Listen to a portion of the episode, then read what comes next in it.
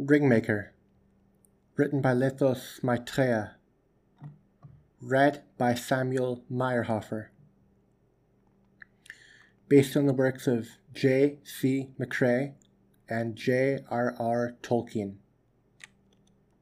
Ajnaz Durbatuluk. Ajnaz Gimbatul. Ajnaz Trakatuluk. Ar Burzum Ishi Krimpatul. Glimmer 1.1 The grey light of the early dawn filtered through my bedroom window as I looked over my newest, my first creations. My teeth slowly worried my lower lip. Some tinker I am, I thought ruefully. Can't even use more than one of my inventions at a time. I hadn't tested that, of course, the knowledge was as instinctive as it was certain. To wield a single ring of power was a burden. To carry two at once would have been unconscionable, even to the ringmaker herself. It would have left me a burned out husk if that, both in body and in spirit.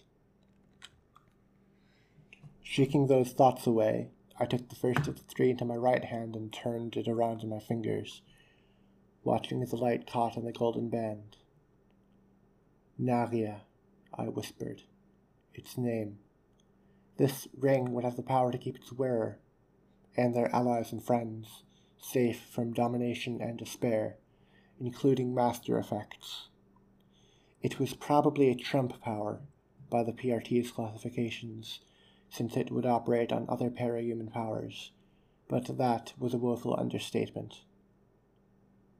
In a slow, smooth motion, I slid the ring of power onto the index finger of my left hand. Its band was smooth and burnished and fit perfectly, seeming to pulse like a beating heart. In an instant, there was a rush of heat. Flame ignited it coursed through my veins, warming me from the tips of my toes to the peak of my scalp. Narya, the ring of fire. A weight seemed to melt away from my shoulders. Winslow High suddenly seemed so far away. Emma, Sophia, and Madison seemed even farther. I smiled, then glanced across my desk. The clock read 6:35 a.m. Time to start my morning run. Staying up all night was usually a mistake, but with Narya on my finger, I felt more invigorated than I would have after any mere night of sleep. I was ready.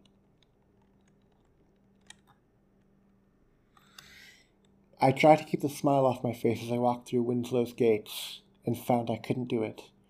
Narya was there, secure on my finger, as warm and nostalgic as the comforting embrace of a mother, and I just couldn't help smiling at the absurdity of fear in the face of that fact. Fear fled before me like some nocturnal thing, scampering away to its hiding place before the light of the dawn. Look at that, whispered one of Emma's lackeys. Julia? Was that her name? As I passed a gaggle of them in the hall. Think she's high? She's got no other reason to smile, said another snidely. Not like anyone here actually likes her. The malice slid off of me like cold water running against a steel blade. It meant nothing, less than nothing. Malice was without value unless it was backed by power, and not one of these sycophants had any and yet I couldn't really be angry with them. It wasn't as though they knew, they were just children playing out a role. I flashed them a faint smile as I passed them and entered the classroom. My good mood didn't quite last all day. I had to meet Sophia eventually. She shoved me aside roughly with her shoulder as we made our way to our shared math class. Watch where you're walking, Hebert, she hissed as she passed. Had she been anyone else, I'd have given her the same treatment I'd given others that day a smile, and no other acknowledgement. But as I looked at her, Narya tightened slightly around my finger in warning, and a faint chill wormed its way up my spine. I wasn't afraid of her. I knew what it was like to fear Sophia Hess, and this wasn't it. But For the first time that day, I was suddenly cautious. Her eyes, glimmering with the same unabashed malice I'd seen in so many others, spoke of something more. Power. Sophia Hess, I realized, was more dangerous than the west of Winslow High's population put together. And I was her target. Fuck. Lunchtime came. Rather than cause myself trouble by trying to avoid notice in the cafeteria, I brought my food into the third floor girls' bathroom and started to eat my packed pita wrap in one of the toilet stalls. It wasn't exactly what I'd call five star ambience, but then, neither was anywhere in the shithole that was Winslow High. Nor were many places here in Brockton Bay. Unfortunately, my peaceful lunch was not to be. I was about halfway through my wrap when I heard a gaggle of girls enter the room with a giggling and chattering to wake the dead. I recognized the voices. These were girls who took an active part in my torment. There were six stalls on the third floor girls' bathroom. There were six girls' bathrooms throughout Winslow, so there was no doubt in my mind, when they knocked on the door of my stall, that they were looking for me. I waited for the second knock before I sighed. Occupied. Oh my god, it's Taylor, one of them shrieked. How many bathrooms had you already checked? I wondered, but didn't bother to say aloud. Instead, I slipped my unfinished pita back into its bag, stood up, and undid the lock. Do it, another girl said in response to a whisper. There was a thump on the door just as I touched the handle. A gentle push failed to open it. My lips twisted as I heard somebody squirm, as though stretching to reach a height. They were going to toss, or pour, something over the top of the door. Well, Narya tightened gently over my finger. There was being non confrontational, and then there was being weak. I was more than happy to do the former, but the latter did not sit well with me. Narya flared with power, augmenting my strength as I pushed the door open. I heard a startled cry as it bowled over both the girl who'd been holding it shut and the girl that had stood on her toes to pour, a can of cranberry juice, apparently, onto my head. The red liquid spread across the floor as I appraised them, my lips twisted into what was probably a vaguely disapproving look. Really, I was less angry than annoyed. You couldn't think of a better use for cranberry juice? They blinked up at me, the juice spreading into one girl's hair. I took pity on her and grabbed her hand, pulling her out of the puddle. You'll want to wash your hair, I advised sagely, nodding at the mess. That stuff sticks. You know? They stared at me, blinking without reply. After a few moments, I shrugged. Well, anyway, Unless you want to try that again, I'm off. Done with lunch anyway. I turned and walked out of the bathroom, waving nonchalantly behind me as the door shut. Vaguely, I registered that this would seem out of character for me, but really, what could they do to me? Sophia was dangerous, it was true, but the rest weren't. Not anymore. I had Narya. I wouldn't be trapped in any lockers ever again. Still, that girl hadn't had a handbag with her. No soap. Juicing one's hair was no joke. She'd be glad to get some help. I made my way into the cafeteria and slipped through the crowd. They parted to allow me passage, often without even noticing they were doing it. I flowed through them to the middle of the room, where Emma and Madison were sitting across from Sophia, talking merrily. I came up behind the two. Sophia started as she saw me approaching. Hebert, she said, and there was a wary edge to her voice. You're here. There was an odd note in her words, I noticed, and Narya tightened around my finger, but I ignored it. Emma, Madison, I said, my voice low and casual.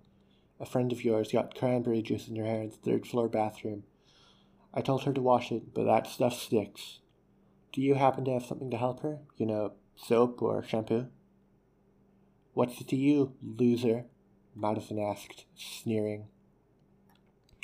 Nothing, but I'm sure she'd be grateful for a bit of help getting cleaned up before class. I smiled at her before turning to leave. Wait a minute, Emma hissed, standing up. You think you can just walk up to us like that and tell us what to do? I frowned at her, not an angry, wondrous frown, which would take more effort than it was worth, but just a blank frown of amusement. Well, since the cranberry juice in her hair was supposed to go in mine, I don't really care whether you help her or not. I just thought I'd let you know. I turned and left. No one stopped me. It struck me, later, how strange that was. Not that they could have stopped me, of course, but they'd usually have tried. I considered the three rings before me, arranged in a small triangle on my desk. Already I itched to put Narya back on. Without it, my body felt weak, my spirit even weaker. But there were two more rings to experiment with, and today was Friday. I could wait for Monday to give the other two a proper test run, but something in me rebelled at the delay. No, I was a cape. I was a superhero. I'd damn well act like it. With a thought, my silver, no, mithril, hammer appeared in my right hand and I turned to find the mithril anvil behind my chair. My power allowed me to summon them at any time, although neither was visible to other people around me. Learning that had made for a long and slightly embarrassing story.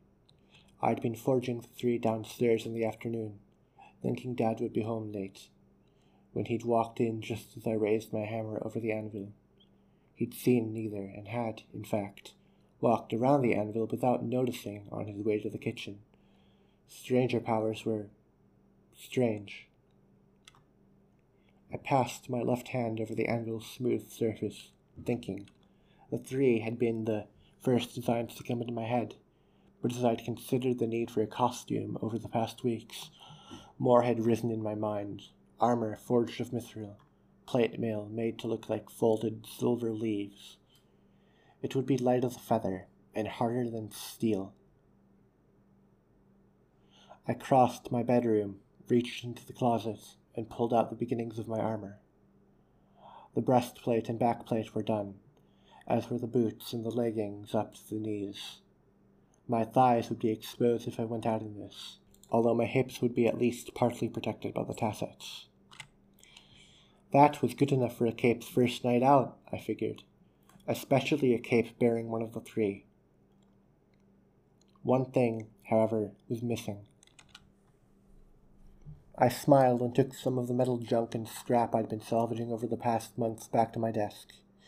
I grabbed the long lighter I always kept there, lit it, and set it on the anvil, with the flame facing into the pile of scrap.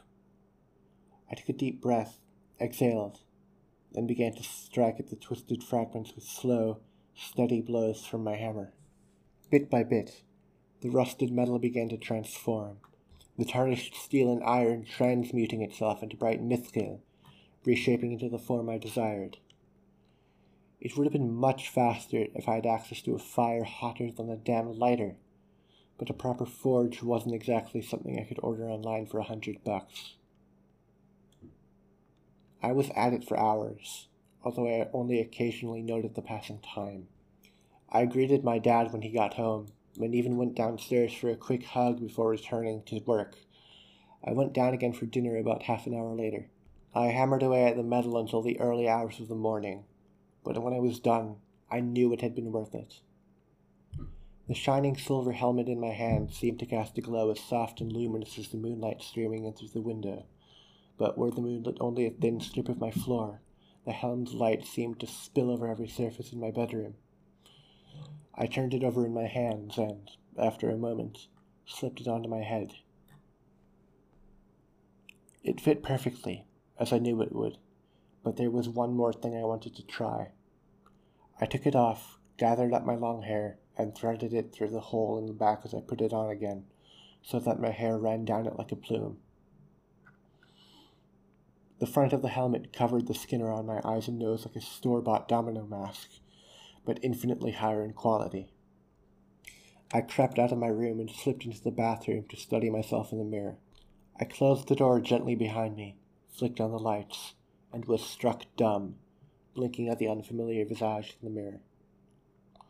Nothing had changed besides the fact that I was wearing a mithril helmet, and yet, somehow, my too wide mouth fit perfectly into the space between the side panels, and my large eyes seemed almost to shine from within behind the mithril plate. My pale skin, rather than being washed out by the glow of the metal, seemed instead to subsume its incandescence, it too glowing with starlight.